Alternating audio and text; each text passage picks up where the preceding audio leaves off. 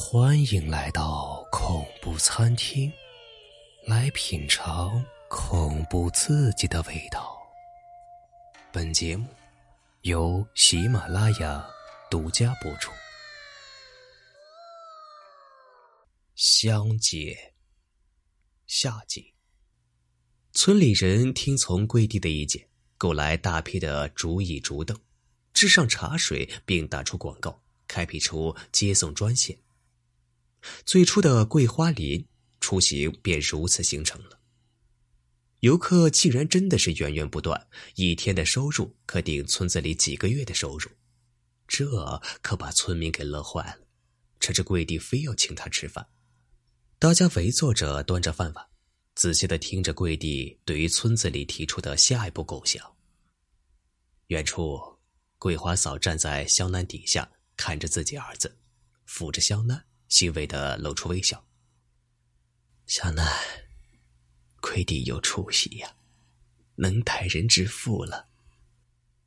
小南静静的倚立着，似乎遥望着自己弟弟，默不作声。之后的情况却出人意料，客源的增多让原本不怎么大的村庄开始变得拥挤，原先规划好的游客区渐渐向外扩散。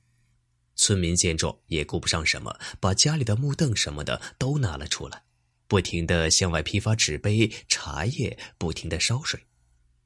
成本一元的东西可以涨到五元、十元卖，更有甚者开起了饭摊，生意更是红火。桂花林的清冷优雅，一时间叫人间烟火给扰扰了，而这面积也渐渐扩到了山脚下桂花嫂家的门前。几个年轻游客攀上了香楠去折桂枝，桂花嫂颤颤巍巍的拿着扫把去驱赶这些游人，他们也不介意，只是望着老太太生气的样子，反而嬉笑不已。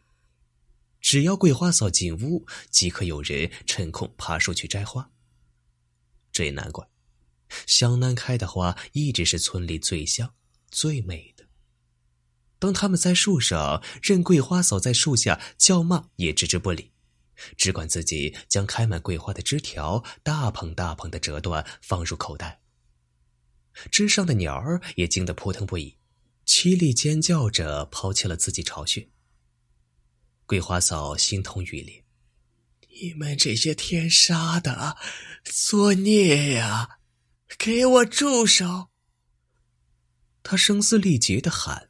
拿着家中竹竿去捅这些人。桂弟急匆匆的赶来阻止，好言相劝树上的游人，并动情的讲述了香楠的故事。树上的人眨眨眼，便听话的从树上溜了下来。桂弟的脸上挨了火辣辣的一击，桂花嫂激动的捶在他的胸膛，喊道：“你这个不孝子！”把香楠害成这样，都是你，都是你。桂弟低头，满地的桂枝花叶鸟巢，一片狼藉。娘，娘，您别生气了，我有办法，这事以后都不会发生。桂弟见状也是非常难过，香楠毕竟伴着他从小到大，这情景也是他不愿看到的。老人哭得特别伤心，几十年了，香楠都没有遭过这样的罪。他被折一根枝，相当于割老人身上的一块肉。他们娘俩早已骨肉相连。香楠仿佛感受到老人心中的痛苦，不知是觉得自己难受，还是为了安慰他。花朵零零散散的洒在老人与桂弟身上，好像手在细细的抚着他们。香楠被保护起来，周围围了一圈栅栏，树边写着香楠与桂花嫂的故事。游客惊叹不已，并在树下合影，还有人拿着事写了报道，引得更多的游人慕名前来。同时，娘俩也无形中被隔离了起来，再也不能像以前一样随心所欲的处在一起。老人只能从阁楼相望香楠。深夜游人散去的时候，才能费力的越过栏杆，与香楠紧紧的贴在一起。肖楠，委屈你了，是娘不好，娘保护不了你呀。老人感觉得出肖楠难受无奈。跪地要待人之妇，这是好事。可是你看看，水变脏了，地上垃圾堆得跟小山一样高。其他的桂花都被折得不像样子了。小南，这怎么办呢？怎么办呀？桂花嫂无助的哭泣，她心里的不安越来越大。脚下一只红色扭曲的易拉罐，顺着斜坡滚落下去，发出咣当咣当的声音，在寂静的夜里极其嘈杂，听得桂花嫂心惊肉跳。而劳累一天的村民早已沉睡去了，沉在他们的致富梦里。村里的现状已不能满足发展的要求了。于宏观处着眼，贵地做出拆迁部分房屋。建造农园的决定，这样就可以引进更好的服务设施，吸引更多高层次的游客。很快的，规划局就交上了一份地图，并在上面详细的标注了地点和建筑。更有人真的去查询了族谱和历史年鉴，找到了那么所谓的一位武将之妻，在早已荒芜不存在的传说之地，重新建造了一个坟墓。桂花嫂的家要拆了，包括她周围生活了几十年的邻居。她是多么的依依不舍呀！老屋里生活了几代人，里面已经充满了祖辈的气息和踪迹。可是为了村里的发展，那么多人都热火朝天的加入，自己一个老人家，没钱没力，唯一能做的便是听从安排。把自己的房子交出来给他们搞建设，虽然有明文规定后代拆迁户给予一定的补偿资金，可是几十年的感情哪里能说断就断呢？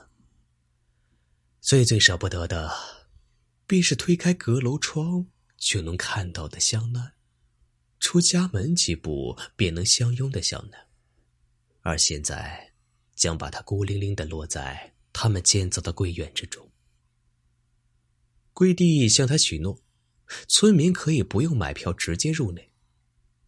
一期工程完工，一座古色古香的仿木雕大楼拔地而起，深刻的表现了贵院的主题。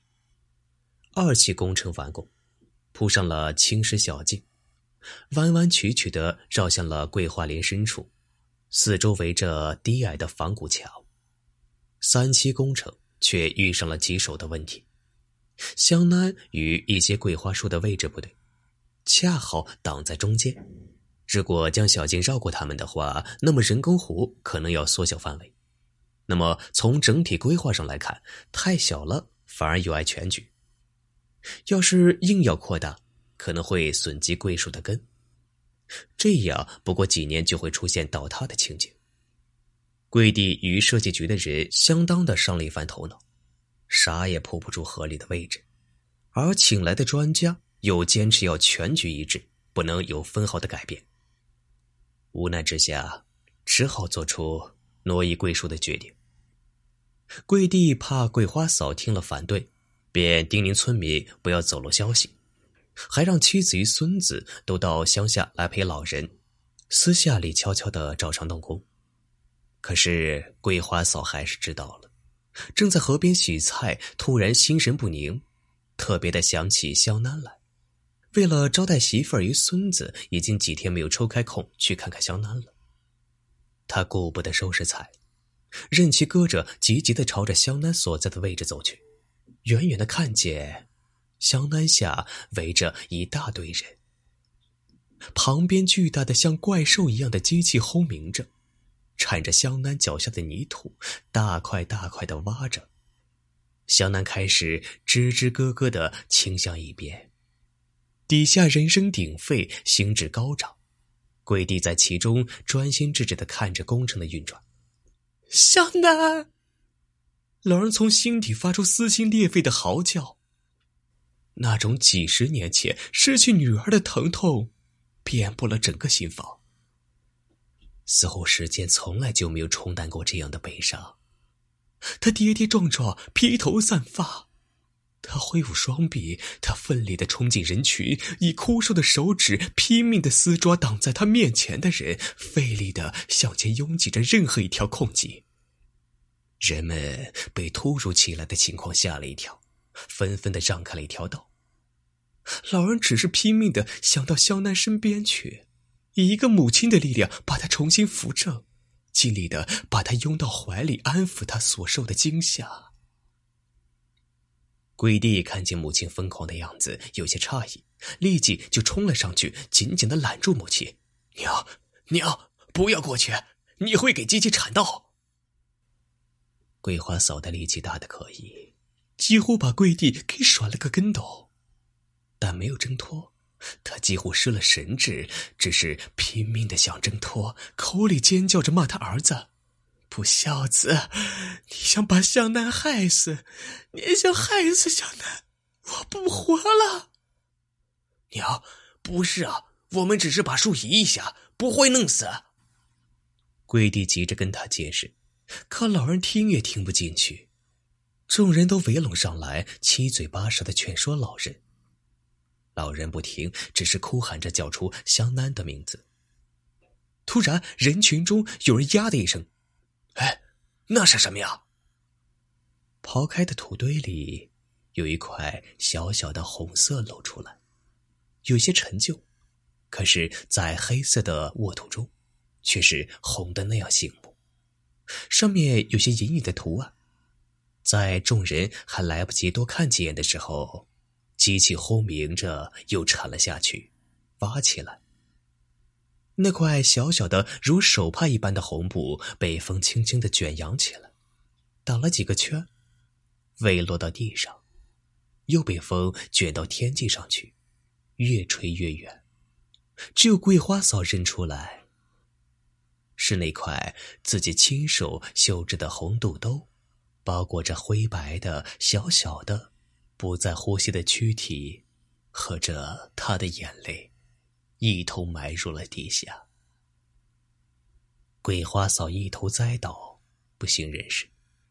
老人一动不动的躺在床上，当晚就咽了气。百日后整理他的遗物，桂弟在箱子底下发现一张叠得整整齐齐的纸，展开来，上面是一张女孩子的卡通人物，长长的瓜子脸，细细弯弯的眉毛。大大的眼睛，高高的鼻梁，与那小小红红的嘴，画的很拙劣，而他早已想不起母亲珍藏着他的意义了。桂树被移到南边的朝阳处，依旧被保护起来。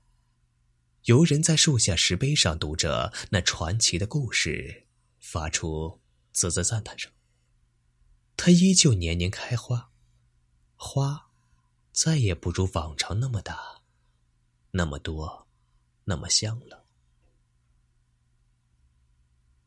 好了，这个故事就讲完了。